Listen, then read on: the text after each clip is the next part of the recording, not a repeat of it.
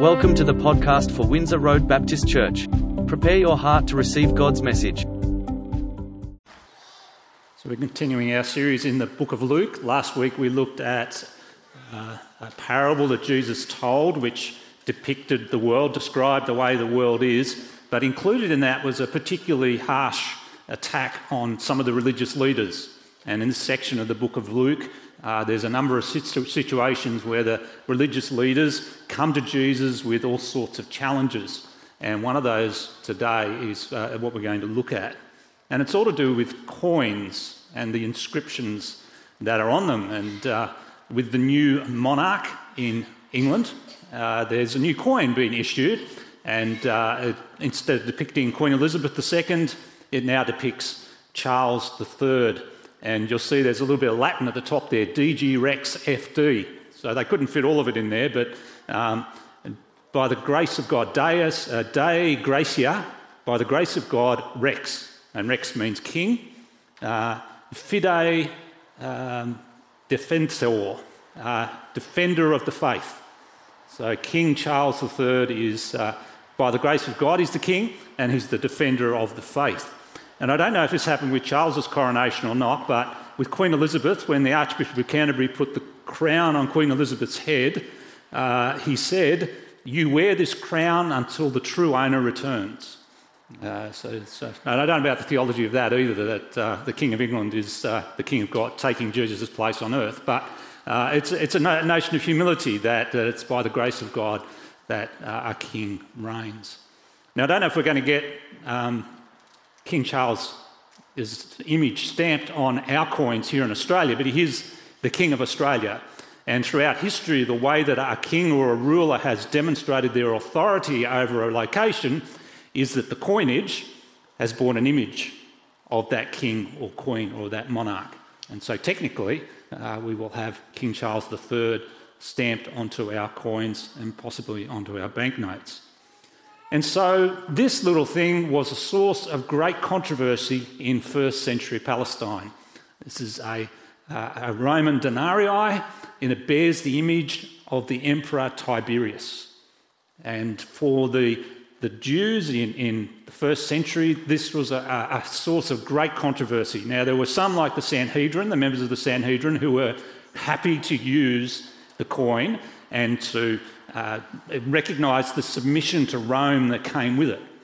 But there were other groups who were vehemently opposed to the use of this coin because it represented Rome and their oppression of, of Israel and their paganism. So they were worshippers of multiple gods. They were violent. They were, were uh, um, yeah, godless and uh, promiscuous. And so for them to use that coin was no, they're totally out of the realm. And there was a group called the Zealots who were very passionately... So one of Jesus' disciples, Simon, was a zealot. He was passionately and violently opposed to the use of Tiberius's coin in, in Israel. So the Zealots were a group who ran around a bit like Extinction Rebellion. Uh, and But except they both refused to pay taxes. Uh, both the Zealots and uh, Extinction Rebellion probably don't pay tax. But uh, so that was the scenario in which... this situation occurs. And uh, Luke tells us that a, a group are sent by the religious leaders to question Jesus about the use of coins. And so in Luke chapter twenty, verse twenty, we drew back verse nineteen, "The teachers of the law and the chief priests looked for a way to arrest him immediately because they knew he had spoken against them in this parable, but they were afraid of the people." Verse twenty, "Keeping a close watch on him, they sent spies who pretended to be sincere. They hoped to catch Jesus in something he said so that they might hand him over to the power and authority of the governor. So the spies questioned him. 'Teacher, we know you, that you speak and teach what is right and that you do not show partiality, but teach the way of God in accordance with the truth. Is it right for us to pay taxes to Caesar or not?' He saw through their duplicity and said to them, 'Show me a denarius. Whose image and inscription are on it?' "Caesar's," they replied. He said to them, "Then give back to Caesar what is Caesar's, and to God what is God's." They were unable to trap him in what he had said there in public, and astonished by their answer, they became silent. It was a dangerous question, uh, dangerous for Jesus on, on whatever way he went on that. If he had answered, "Pay taxes to Caesar," the religious extremists, the Zealots, and, and all of those in Israel who were upset with the Roman oppression, so hoped the questioners, would turn their back on Jesus, and he, he'd be re- rejected by the popular majority. But if he said, "Don't pay the taxes to Caesar," they were fully prepared to run straight off to the Romans and say, "Jesus is advocating uh, uprising. Jesus is, is advocating disobedience, civil disobedience and tax avoidance," hoping then that the Romans would come and arrest him. And so it was a brilliant question, and, and uh, set it up for where Jesus, that whatever answer he came up with, or so they thought, would mean he lost something, either his popularity or his liberty. But of course, Jesus' response is brilliant. "Give me the coin. Give me the coin. Whose image is on it?" And the, the respondents had no choice but to say, "Well, it's Roman, it's Caesar's image on it." And then Jesus' response, "Well, give to Caesar what is Caesar's." And this seems to be Jesus' response to the Roman oppression. At this time, this, the, the Romans' presence in Israel was not on his major agenda. Who, overturning that was not ultimately what he was about. In, in Matthew seventeen, or any, any authority for that matter, because in, in Matthew seventeen, Jesus is questioned about paying the temple tax. And, and you might know what he does is um, sends Peter away to pull a, a coin out of a fish's mouth and to take that and to pay the temple tax. Jesus wasn't first and foremost about overturning governments. He wasn't first and foremost about liberating people from oppression. What he was about was saving the world. And so his question says, "It's Caesar's image. Therefore give back to Caesar what is Caesar's." And by him asking them to produce the coin, he demonstrated their hypocrisy. Maybe it was as they had it halfway out of their pockets, they realised, ah, he's got us. Because the very fact that those questioners had Caesar's coin in their pocket identified them as falling into line with Caesar. They were living under his, his governance, and they were participating in his commerce. And so they were already shot even before Jesus pointed out whose image was on the coin that was in their pocket. Nobody likes paying tax. And so as one of the immediate applications in our lives is that, that as, as followers of Jesus, as people who adhere to his teaching, we recognise the need to pay tax and to live under authority of the government that that taxation comes from. But nobody likes paying tax, and but the tax office is very good at getting it out of people. Uh, there's the story of the man on holidays walking along a beach, and as he's walking along he notices um, a little boy choking, and his mother frantically um, trying to stick her fingers down his throat, whatever, to get the get this thing out of his mouth. And the, and the man says, "What's happened?" He said, "Oh, he, he swallowed a coin, he's choking on it." The man immediately grabs the little boy by his legs, holds him up and shakes him, and, and the coin falls out. And uh, the mother's, you know, very thankful, obviously, and, "Oh, thank you, thank you. So, so you must be a doctor to know what to do to get a coin out of a child." And the man says, no, no, I'm working for the tax department. I can get money out of anybody. But as much as we hate paying tax, that's what we do. We live in submission to the government. Uh, Paul sort of expands on this doctrine in Romans, and so the whole of Romans chapter thirteen, or, or in the first half of it, is, is concerned about the relationship between the Christians and Rome. And the Roman government was as bad as any government has been in history. Uh, a violence and oppression, they're godless, they're oppressing Christians, uh, they're, they're causing all sorts of havoc. Uh, and then but Paul says to them, and, and you know, there's a bit before this, uh, verse five, and but the whole of, of uh, the first part of Romans thirteen. And then in verse five he says, "Therefore, it is necessary to submit to the authorities. He, can't, he couldn't put it any clearer than that. Therefore, it is necessary to submit to the authorities, not only because of possible punishment, but also as a matter of conscience. So it's a, it's a moral issue. Verse six, this is why you pay taxes, for the authorities are God's servants. Now we need to dwell on that for a moment. The authorities are God's servants.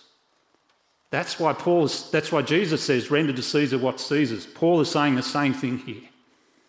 Um, they are God's servants who give their full time to governing. Give to everyone what you owe them. If you owe taxes, pay taxes. If revenue, then revenue. If respect, then respect. If honour, then honour. And so Jesus' message, and Paul confirms it, is give unto Caesar what is Caesar's. Give to the government what is, what is the government's. There's a little bit more detail to it, and the first thing we need to do then is to realise that the, the most important thing we should do when we see a government not doing the right thing is not withhold our taxes, not to practice civil disobedience. The first thing we do when a government is not doing what it should be doing is to pray for it.